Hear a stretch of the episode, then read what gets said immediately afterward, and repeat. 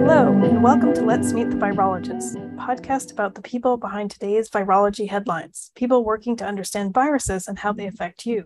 We are talking with students, postdocs, and other virologists so that you can learn who they are and what they do. I am Larissa Thackeray, and I am hosting this podcast from America's Heartland in St. Louis, Missouri.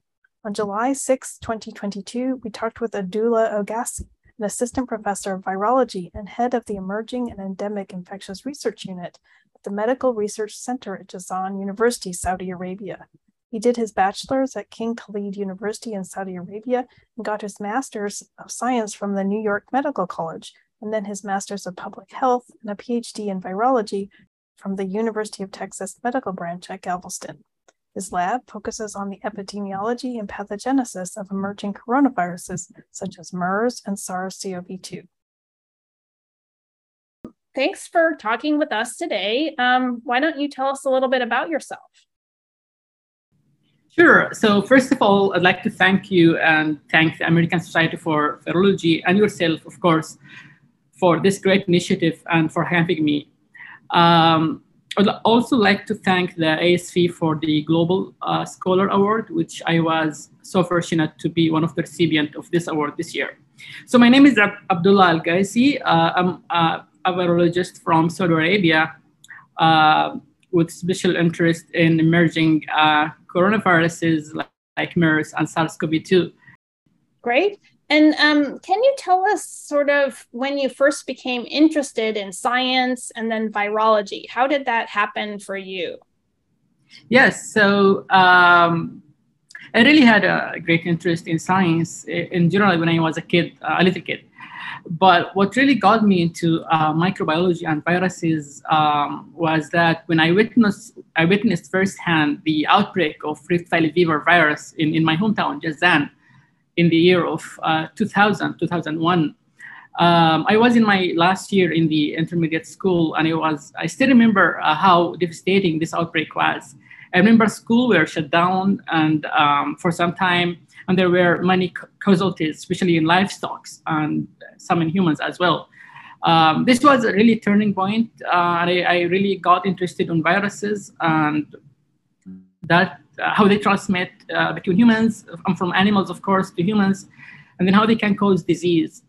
Um, the other important uh, in which I really got interested I, I, mean, got more interested in viruses is the outbreak of MERS. That was also in Saudi Arabia, of course, not in my hometown, but it was in another city. Uh, so MERS is uh, another, of course, coronavirus that uh, uh, emerged here in Saudi Arabia in 2012.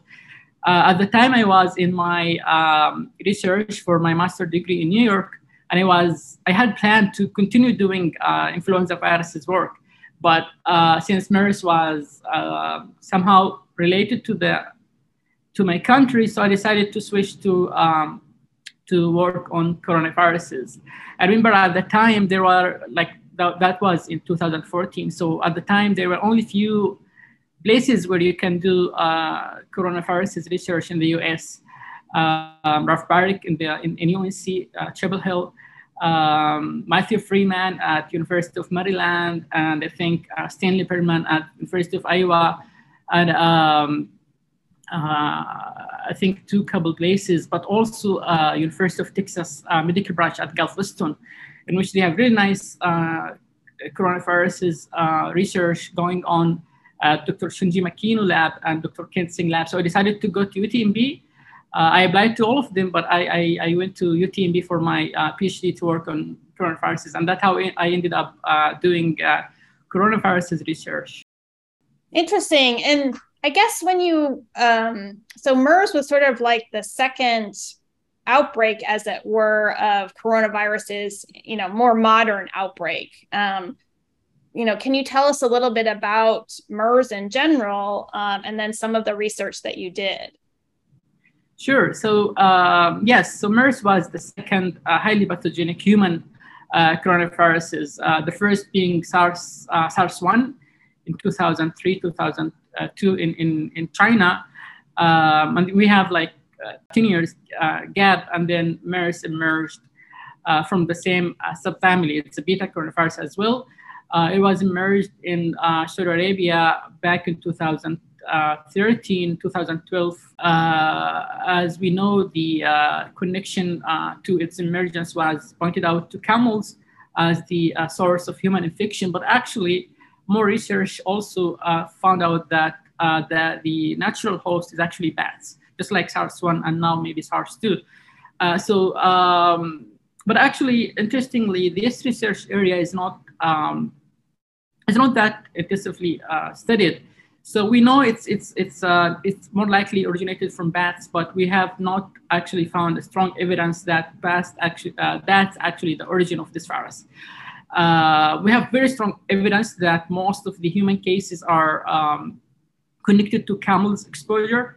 Uh, but, as, but, but as I mentioned, uh, there is no strong evidence uh, pointing to the bats as a reservoir. So that's actually now is one of our focus. Uh, we are conducting, our group actually conducting um, uh, surveillance uh, studies on, on domestic animals uh, as well as uh, wild animals, including bats uh, from Saudi Arabia to understand the prevalence of, of MERS and other potentially coronaviruses in these animals, and also to discover and characterize new viruses. So as I mentioned, MERS is still actually a lot of research need to be done, and it's one of our focus right now. Okay, cool. And has MERS, I know um, there was sort of like travel acquired MERS and like there was a big outbreak in uh, South Korea, for example. But has MERS um, transmission from like a, a an, an, animal host actually been documented outside of Saudi Arabia, or is that sort of like the only place that sort of the initial transmission is occurring? So this is interesting since uh, most of the cases, actually, um, human cases are, are, reported from Saudi Arabia and surrounding countries. And uh, there is evidence actually uh, MERS could be, uh, could also uh, circulate uh, at least in animals in, in East Africa. but no other report about MERS um, in other animals or, or, or, or even in humans that has not been linked to Saudi Arabia. So most of the cases outside uh, Saudi Arabia and the surrounding country is actually linked to Saudi Arabia or, or travel to Saudi Arabia or surrounding countries, like the, the, the, outbreak that happened in, in, in South Korea that was linked to a traveler uh, came back from Kuwait uh, to South uh, uh um, Korea and started that outbreak. Um, so lots of uh, some research actually going uh, on currently uh, to actually see uh, why why this is the case, why we see um, evidence of, of, of, animals in, in, in East Africa and some other countries, uh, but no human cases uh, in those countries. Um, this is very interesting, and there is some hypothesis here as well, but it's still uh, under uh, under research for now. I hope our our group can also contribute to answers for these questions in the near future you know, after you finished your sort of studies at Galveston, how did you then progress to your next step as as a faculty member? How did that happen? I finished right before the COVID actually hit. Uh, I finished my PhD in um, uh, September 2019. Uh, I went back to Saudi Arabia with the goal to establish my uh, my lab and my group uh, and continue working on coronaviruses uh, in general and MERS specifically. So um, when, when, when SARS-CoV-2 uh, emerged, it was uh, predictable for us. So I worked on coronaviruses. Uh, we somehow know they're gonna be, they're gonna be um, outbreaks caused by these uh, viruses. So I actually uh, I continued working on, on SARS-CoV-2, and um, so the, the the change for me was not that dramatic. Uh, MERS is actually the cousin of SARS-CoV-2. So we continued doing uh, some uh, SARS-CoV-2 studies, and we contributed to uh, developing assays here in Saudi Arabia, uh, establishing actually also some um, transferring some techniques from from the lab I did my PhD on. Uh, which helped me a lot to establish my, my, my, my research here very quickly. So um, titrating viruses, uh, uh, sequencing the, the, the, strain in Saudi Arabia, and also uh, developing assays. Um, and that, of course, was really with great help from colleagues here in Saudi Arabia and really amazing collaboration with scientists and research team uh, also in other universities. Uh, so the transition for me was uh, not very dramatic. I, I, I, I, was working on MERS and now in SARS-CoV-2. Uh, so yes, of course, we got the impact of, of COVID on our research was was uh, was huge, but at least for for our group, we continued doing SARS-CoV-2 research. Um, and now, after two years from SARS-CoV-2, we are back to MERS research, which was actually our original um, focus. So uh, we resumed now fully our research on MERS, uh, with of course some ongoing uh, research uh, also in SARS-CoV-2. One of the focus for our group now is, is uh, uh, developing a pan-CoV antiviral actually, which can inhibit MERS and SARS-CoV-2 at the same time and potentially also um, emerging or future uh, coronavirus as well. So, sorry, this is a, an antiviral or? Um... It is an antiviral targeting the, uh, the fusion step of the virus uh, replication. And it is also with uh, collaboration with the, with the US team as well as um, team, a research team from Saudi Arabia. But okay. that's one of the really interesting uh, research we're doing. Okay, great. And um, can you describe actually your lab a little bit in more detail? Um, do you have PhD students, master students, um, postdocs? Who, who works in your lab? Yes, that's a great question. So uh, we are located at, at Jazan University. It's uh, university focuses a lot on research, biomedical research uh, in Jazan city, uh, the southwestern of Saudi Arabia. Uh, we are located uh, particularly in the MRC, the Medical Research Center. Our research group uh, is called the uh, Emerging and Endemic Research uh, uh, Unit, in which I lead this unit. So we have master students as well as some undergrad. And we also work in some, co some colleagues with PhD also working with me in, the, in, in this unit. we also have two PhD students working with us. Um, so we are uh, a new uh, established uh, research group, but we are expanding, and that's why our focus also expanding. Great, and um, you had mentioned that you're doing some seroprevalence studies. What other kind of uh, bigger questions are you trying to address on MERS?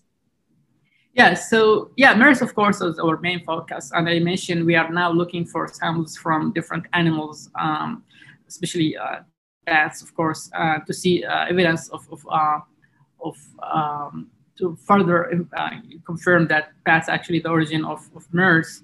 But also we are surveilling um, other um, zoonotic disease here in Saudi Arabia. For example, uh, Rift Valley fever, of course, is a big one since uh, it wasn't like uh, the the uh, emergence, re-emergence of, of Rift Valley fever here was the first um, uh, outbreak of this virus outside Africa. So there is still some concern about this virus here.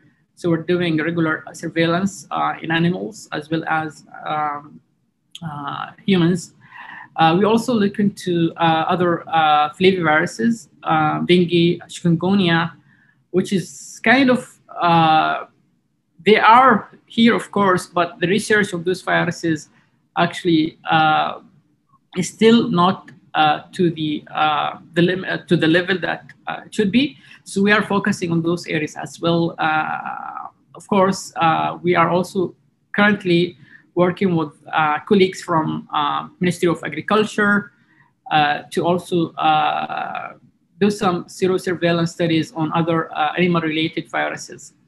Hmm. Great. And for MERS, um, can you tell us a little bit about? Um, I assume it requires high containment to actually work with MERS. What what kind of laboratory facilities do you need to actually work with it?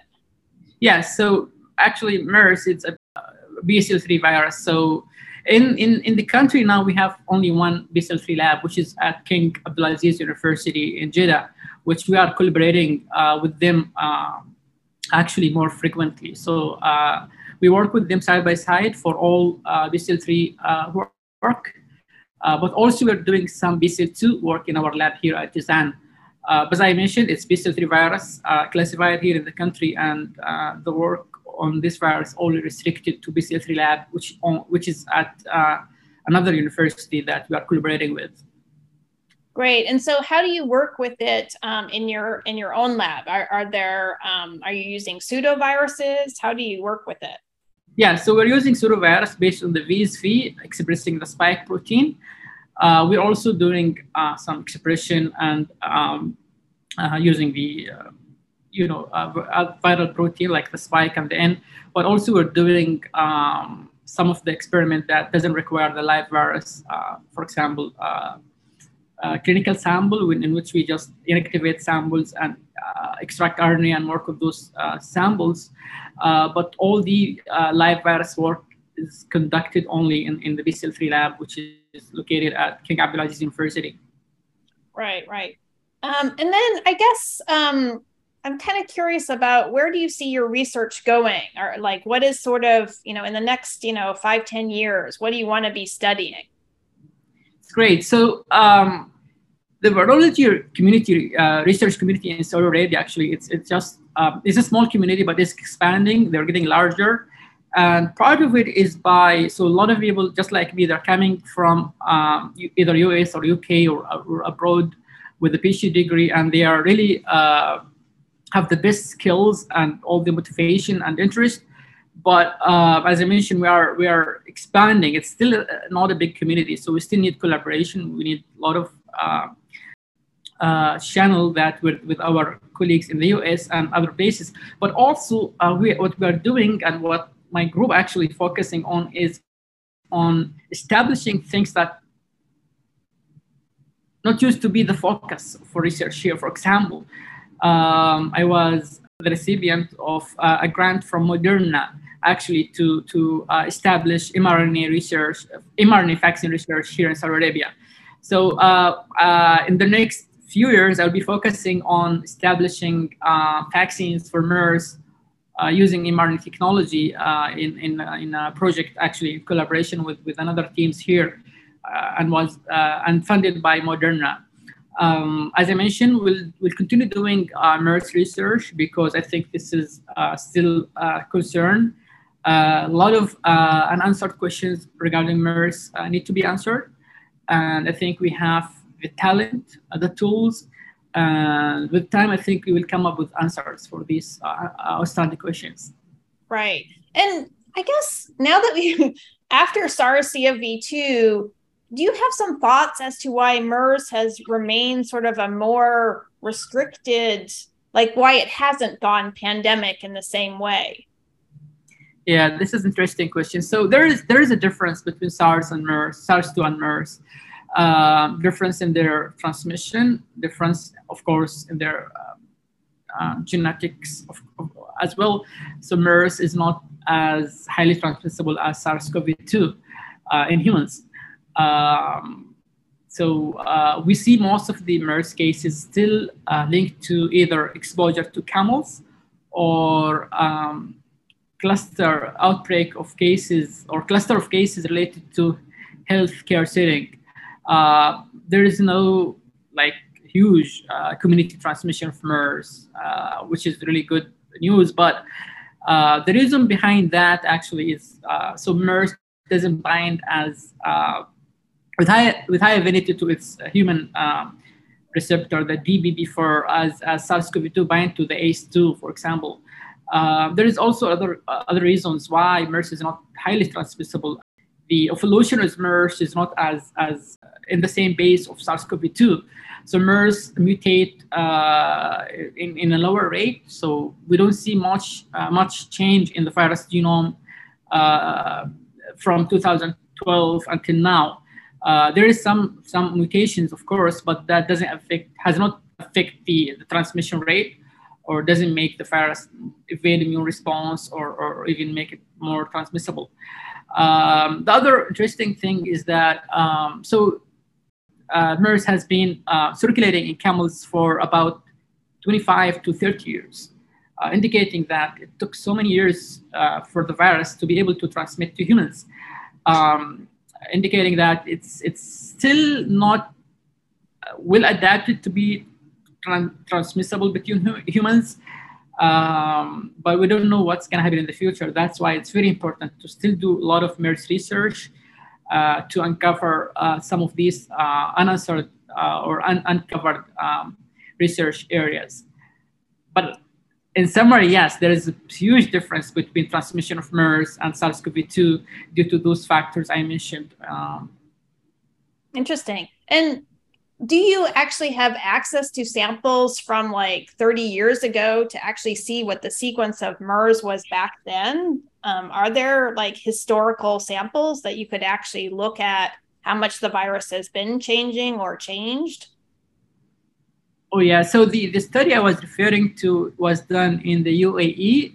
It was done on uh, archived sample from camels. So they have uh, camel samples from like 30 years ago uh, they went back and tested those uh, samples for the evidence of uh, MERS antibody, and they found yes, those samples uh, has MERS antibody. They reacted to MERS virus, but the the actual virus isolate from those samples, I think uh, no. The the the, the earliest uh, virus isolate isolate was from 2012. We don't have like early or or um, or virus isolate before the, the uh, evidence of the virus in humans. So when we found out about the virus in humans in, in June 2012, uh, we started to look for, for, for MERS in, in camels.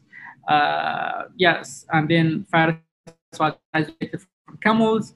Uh, uh, research uh, teams here in Saudi still isolating virus from either humans and camels. The, the, the, the most recent publication was, I think, last year uh, in which they also sequenced the virus uh, from recent isolate, compared it to compared it to the 20, uh, 2012 isolate, and still there is no much difference in the virus genome. Um, same thing with the camel isolate. It's still very much similar to the original isolate in 2012. Um, there is some, I mentioned some mutation, of course, but not at the level that make the virus, um, or even change the binding affinity of the uh, RBD, virus RBD to the, the DPP4. Uh, still, MERS behaving somehow similar to what we have seen since its emergence uh, in 2012 until now. Interesting. Huh. It, that almost suggests that there's some pressure on the virus to stay the same, as it were. So that it can't it can't change in quite the same way. Huh. It's interesting. Yeah. So the good thing is that because we don't have lots of human cases, I mean, you know, more transmission in humans, more chance for the virus to, to replicate and to yeah. acquire mutations. So this is not happening. We don't know much about the, the tra- transmission within camels population. And that's, I know that's uh, also uh, the focus of other research group here in Saudi Arabia. Uh, but I think, yes, virus is still circulating within camels, but also that that circulation and transmission has not affected the virus much um, right. uh, so far. All right. Well, thanks so much for talking with us today. Um, are you presenting a, a, talk or a poster at ASV? Yes, so I'm presenting a talk on the uh, second day, session uh, 12, uh, W12 emerging viruses. My talk is going to be about MERS um, infection in humans uh, in which we're going to present new data actually uh, looking for MERS um, antibody and neutralizing antibody, as well as uh, B cells and T cells uh, responses from uh, individual who recovered from MERS since uh, 2012 all the way to the recent infection in 2022, 2020. Yes. Great. Um, excellent. Well, we look forward to that, um, and we'll see you at ASV. Sure. Thank you so much for having me again. Thank you so much. Appreciate it.